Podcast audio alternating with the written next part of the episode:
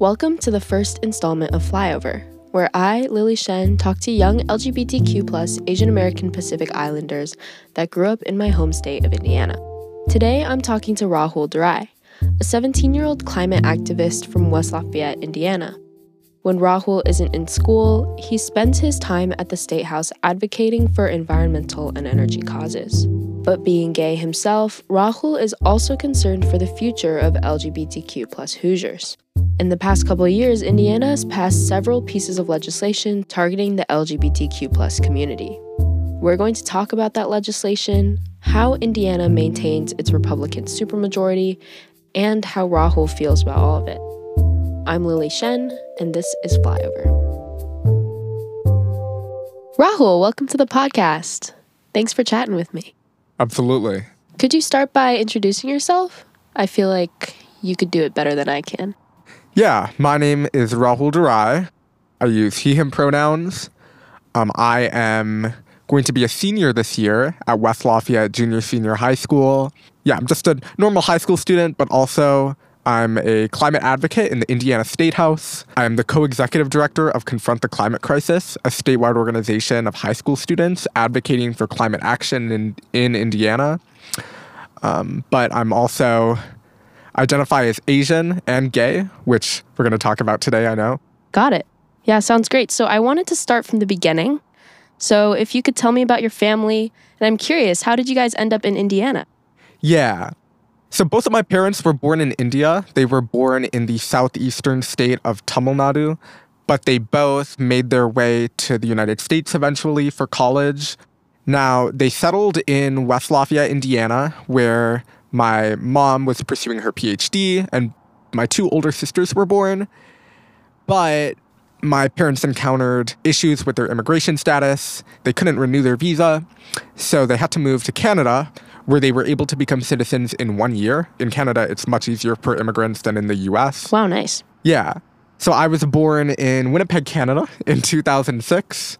Just before fifth grade, my mom got a job with Purdue University so I've been in West Lafayette, Indiana for um, almost seven years now. Wow. So, like a substantial amount of time. Yeah. And so you would call like Indiana home? Yes, I consider myself a Hoosier. Well, I feel like when you think of climate change, Indiana isn't really the first place that comes to mind. People are more focused on the coasts or places where natural disasters are more prevalent. So, what drew you to climate activism specifically? or I've always understood that climate change is the most existential threat of our time. And especially since I have a lot of family in South India who are part of the many um, populations on this planet, in the, especially in the global South, who are facing the reality of brutal extreme heat from climate change. And then I guess eventually learning that Indiana does have such a large um, importance when it comes to this issue that Indiana is the top 10 states for carbon emissions and one of the top 10 states for carbon emissions per capita. That we have more super polluting power plants than any other state, according to an analysis from the Weather Channel. Um, just understanding that I live in a state that is disproportionately causing the climate crisis and making others on this planet, particularly those in the global south, face the harsh realities of this crisis. Um, but it, it really was um, the first climate strike I attended in eighth grade in September of 2019. It, it really inspired me seeing so much passion. That really inspired me to get involved. Um, yeah. Awesome. And then fast forward to today, and you've built up quite a reputation in Indiana for environmental activism. I feel like most people in this sort of small world that we have in Indiana know you, know about Confront the Climate Crisis. And I'm curious what you've been up to. What did you do this last legislative session? And can you tell me about your work right now? Yeah, for you know, for the past two years at Confront the Climate Crisis, we have been working on a bill to create a statewide climate task force and a statewide climate action plan for Indiana. And that bill was authored in 2022. It didn't get It did not move forward with a committee hearing at all. The chairman of the committee chose not to allow the bill to be considered in committee. Um, but then we pushed for it a second time this past year in 2023. And this past year, it got a committee hearing. It, this was back in February of 2023. Um, we had um, almost an hour long committee hearing in which um, a number of stakeholders gave testimony about the reality of the climate crisis and Indiana's importance in it. It didn't get a vote in committee. The chairman chose to hear it but not give it a vote. So um, we are continuing to work on this at Confront the Climate Crisis. I lead our legislative um, operations so we are planning to push legislation again next legislative session, especially since after the hearing, a number of legislators indicated interest on in taking this issue up again next year. Wow, I mean, so you've been doing a lot of work for this. But as we both know, climate change wasn't the only issue on the table this legislative session. Probably know this past legislative session has been filled with a lot of hurtful legislation towards LGBTQ plus Hoosiers. Um, the two most controversial laws passed, for those who don't know, were House Enrolled Act 1608 and Senate Bill 480. So the first one, HEA 1608, was modeled after Florida's Don't Say Gay law, and it bans instructions on, quote, human sexuality in schools and requires schools to tell parents if their kids request a change in pronouns or a change in name. And then we have Senate Bill 480, which bans gender affirming care for minors. So we have legislators targeting education, we have legislators targeting healthcare for LGBTQ plus Hoosiers and specifically youth. And how does the passing of this legislation make you feel? Right. Well, you did a great job describing that. And and I'll, I'll just be clear um, in terms of my advocacy, most of my time spent on con- most of my time as an advocate is spent on confront the climate crisis, and I'm I'm really I really stick to environmental and energy issues. So I am not necessarily someone who's in the middle of the, this fight, but I do make sure I keep myself informed and follow these because I'm, I'm sure it would be easier for me to try to ignore this and to to not read the articles, to not watch the the debates on the on the the floors of the legislature, to not watch the hearings. It would be easier to put up with these legislators in meetings if I wasn't fully aware of everything that they're doing. But um, I make sure I keep myself informed because I, I strongly believe in truth and, and honesty with myself and and just being aware of, of how many idiots are in our legislature. So, to get to your question, it I mean, it is just mind boggling how persistent these legislators will be in hating on of such a vulnerable community for their political benefit. And it's important to remember in 2022, House Enrolled Act 1041 passed. This was the bill to um, to ban to, to, to, ban transgender girls from uh, participating in girl sports.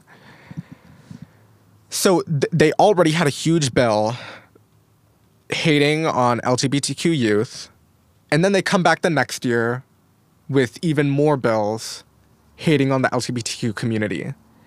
And to, to someone watching, you just ask, why do they keep going on and on and on hating on this community, not because their constituents ask them to, because I don't believe the majority of Hoosiers are asking for these policies of hate mainly because it does not affect their day-to-day lives. Like people care about whether they can put food on their table. They don't care about most people don't care about what pronouns teachers are allowed to use for their students. So you're saying that you don't really believe that Hoosiers care about issues such as pronouns or trans girls in sports. But if that's the case, then how do LGBTQ issues become such a battleground year after year? And why are Republican legislators choosing to fight so hard on these issues? Because um, we live, especially in such a gerrymandered state, like so much of the electoral success of our Republican politicians is determined by their ability to appeal to the Republican base, to the most extreme Republican voters. Um, there's a number of ways. I mean, political fundraising. When they appeal to the most extreme voters, they'll get more political donations, and it's the most extreme voters who are most likely to donate to a political campaign. Through gerrymandering, where they're creating state senate and house districts where Trump won with maybe 70% of the vote, the outcome of who represents that district is determined in the primary. So it's not determined in the general election, it's determined in the Republican primary. And there are Republican legislators who are scared out of their mind that they are going to be one of those who loses to a Republican challenger for not being conservative enough. I, it's interesting to look at our um, the, the race for governor because currently uh, Lieutenant Governor Suzanne Crouch is running against U.S. Senator Mike Braun for governor of Indiana, and then there's another guy named Eric Doden, um, who I don't even know much about him, but he's irrelevant. He's irrelevant. um, it's interesting because um, a lot of people are talking about how Suzanne Crouch, our lieutenant governor, has typically been someone who gets stuff done, who isn't motivated by polarization in her work, but rather is motivated through getting stuff done, through finding common ground with others. Yet, if you look at her social media for governor right now, it's all about culture wars. They're indoctrinating kids in schools, pronouns, you name it. Like right now, it's changed so, like, her messaging has changed so much. And that's because of this, I guess, political calculation that primary voters, because it's going to be a tough race for her to beat Mike Braun. So primary voters are motivated by these polarizing issues so it, it really comes down to elections, I think. So you're saying that there's two reasons. The first reason is political fundraising. More conservative politicians are going to raise more money because the extreme conservative voters are more likely to give money. And then the second reason is primaries. Because the candidate in the general election is actually decided in the Republican primary. Politicians are scared of not looking conservative enough to their conservative base. But in your experiences as a climate activist who spends a lot of time in the state house, how do you deal with these politicians that are passing legislation that you strongly disagree with? In, in terms of me personally, Oftentimes, you know, when you spend time meeting with legislators and engaging with them, you know, I think as youth, especially, and if youth who want to be hopeful, we really want to think that our legislature is filled with the right people, right? We want to be able to look up to these people, to be optimistic. Wow, they're doing great things. And when it when it comes to energy and the environment, where sometimes our legislature does do good things on energy and environmental policy. Usually not, but sometimes they do good things. So you could easily convince yourself that that all of our legislators are great people who, you know, actually care about what they're supposed to be doing. But then you see the the three anti-LGBTQ laws that were signed into law. You see the cruel abortion ban that was rushed in um, the summer of 2022 in the special session. And you realize that, at least for me, I realize that the people who are voting for these bills are not great people, to be honest. Now, why do I spend a lot of time in the state house and lobbying our legislators because I realize that they have power.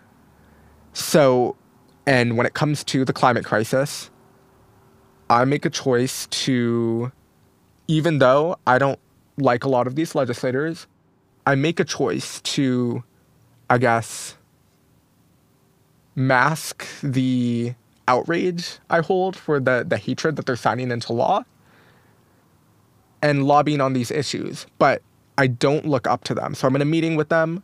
I'll do my best to lobby them, but I don't look up to them, specifically the ones who are pushing hateful legislation.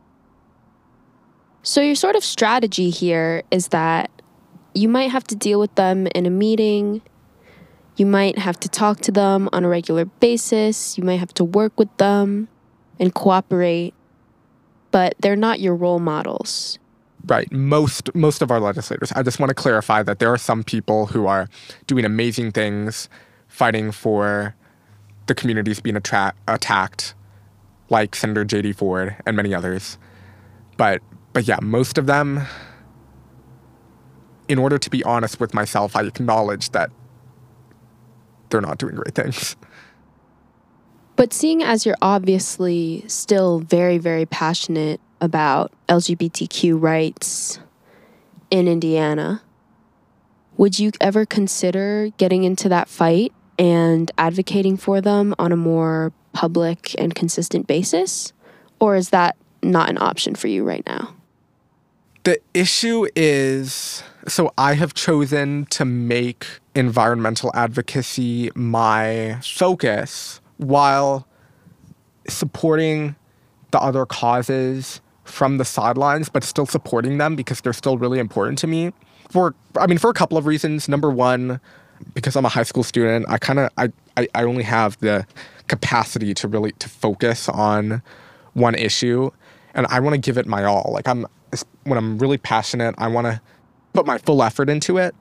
So I, in that way, I have to stick to one cause. The other thing is when you're dealing with these legislators who are willing to consider um, environmental and energy legislation that you support, but are voting and supporting and authoring these harmful bills, it's hard to advocate towards them on the environmental and energy issues if they are seeing you being on the front lines of the um, other issues. So I worry that if they see me testifying against the Don't Say Gay bill or seeing me make public engagement in those issues, that they might not take me seriously on the other environmental and energy issues, which is, again, an unfortunate reality. It is something that I know a number of environmental and energy lobbyists have had to face, like even adults who are who hate seeing youth in Indiana being attacked, but have to focus on their issues just to be to make sure that they're not treated differently by legislators because of their stances on other issues. It's a sad reality. I really wish it wasn't the case, but because that's the reality, I do my best to support um, and, and to, to, to help fight the LGBTQ bills from the sidelines. And is that hard for you, making that trade off? Yeah, it is hard. I'm someone who, when I see an injustice, I want to take action, I want to have an impact. But I've realized that just because of how divisive and messed up so much stuff is at the legislature, that you can't be involved in everything. There is a reason why lobbyists kind of specialize in, in certain categories. So yeah, it certainly it certainly is hard for me. Um, yeah, do you feel like even though you can't directly get involved in other issues because you want to stay focused on what you're doing now and you don't want to give legislators a reason to, I guess, look down on you. Do you feel that there's intersectionality um, when it comes to the work that you're doing with other social issues? Absolutely. Yeah, absolutely. And I'm glad you asked that question because, you know, when it comes to LGBTQ issues or really just education in general, because there was the Don't Say Gay bill trying to handcuff what certain teachers can say, but then there's also the bills from 2022 targeting supposedly trying to target critical race theory, but again, just trying to handcuff what teachers can say on certain controversial topics. So, just these education bills in general, it really comes down to our legislators not actually listening nor caring about what youth in Indiana actually think. It comes down to Hoosier youth not being heard by our legislators and legislators thinking they know what's right for us. And it's the exact same thing with climate change. Like, we understand as youth that climate change is an existential threat to our planet and to the state of Indiana. And we've, you know, made clear to them that this is a priority for us and they've told us for the most part that this isn't a priority for them. So I think the yeah, I think the way climate change intersects with these education and social issues comes down to Hoosier youth having their voices heard. Because just as like I don't think the majority of Hoosiers want to see these bills passed, I, certainly I don't think the majority of Hoosier youth want to see these harmful bills passed. When you talk about legislators thinking that they know what's best for Hoosier youth. What do you think the state needs to do to combat that? Good question. Number one, we need to change our laws to make it easier for young Hoosiers to vote in Indiana and for their votes to matter. And I know youth, where I mean, I'm under 18, I can't vote. Um, when we talk about youth, you know, we're mainly talking about those under 18, but it it serves the under 18 population when those who are just over 18 can vote and have their votes heard. So what does that mean? That means making it easier to vote in Indiana. It means stopping the um, the attack on absentee voting, and it means ungerrymandering our maps, obviously, because um, I wrote an essay for this contest about how our college towns in Indiana are especially gerrymandered. So, that especially. Our legislators are writing bills about education and claiming that indoctrination is happening in our schools. I don't think our legislators actually have been in a classroom for decades, most of them at least. I think they need to make the effort to understand that they represent all of the people in their district, not just those who are eligible to vote, all of the people, including the children, um, and and they need to make an effort to to listen to children, to take children seriously. As someone who spends most of my time advocating on behalf of youth for the environment, I don't think our legislators have the the attitude to take you seriously.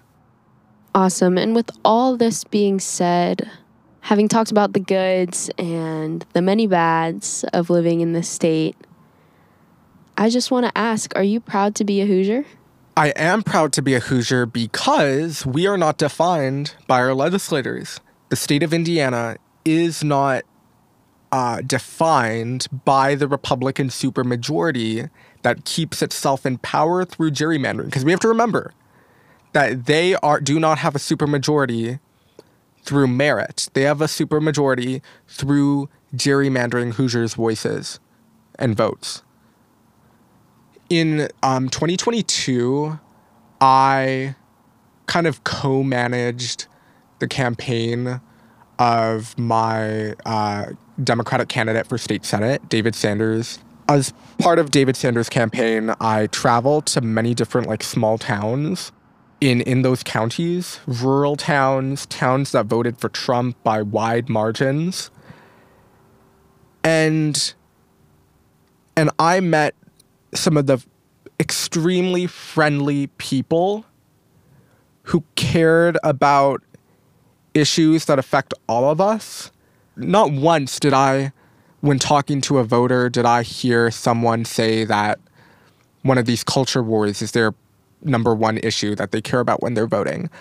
I, I, just think, you know, when we talk about division and polarization, I mean, oftentimes, I mean, when you turn on the news or when you see what's happening in, in the legislature, it feels like the people who are members of the other party are terrible people.